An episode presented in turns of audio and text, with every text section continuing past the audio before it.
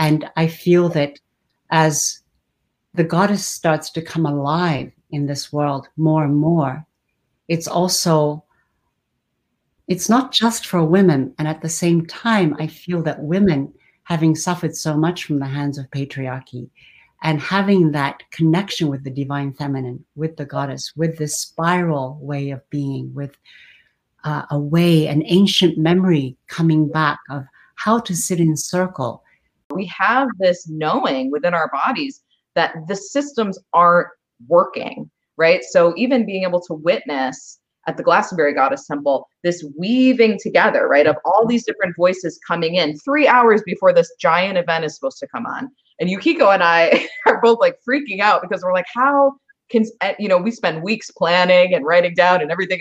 and it's just getting woven together in this really kind of feminine, magical way. And the, the ceremony was brilliant. It was so beautifully put together, and everybody had their own little parts. And it just was like, it was such a visceral lesson i feel like for me that i just got to witness that that just because our society tells us there's one successful way to do anything in the world right there are other ways and there are communities that remember those old ways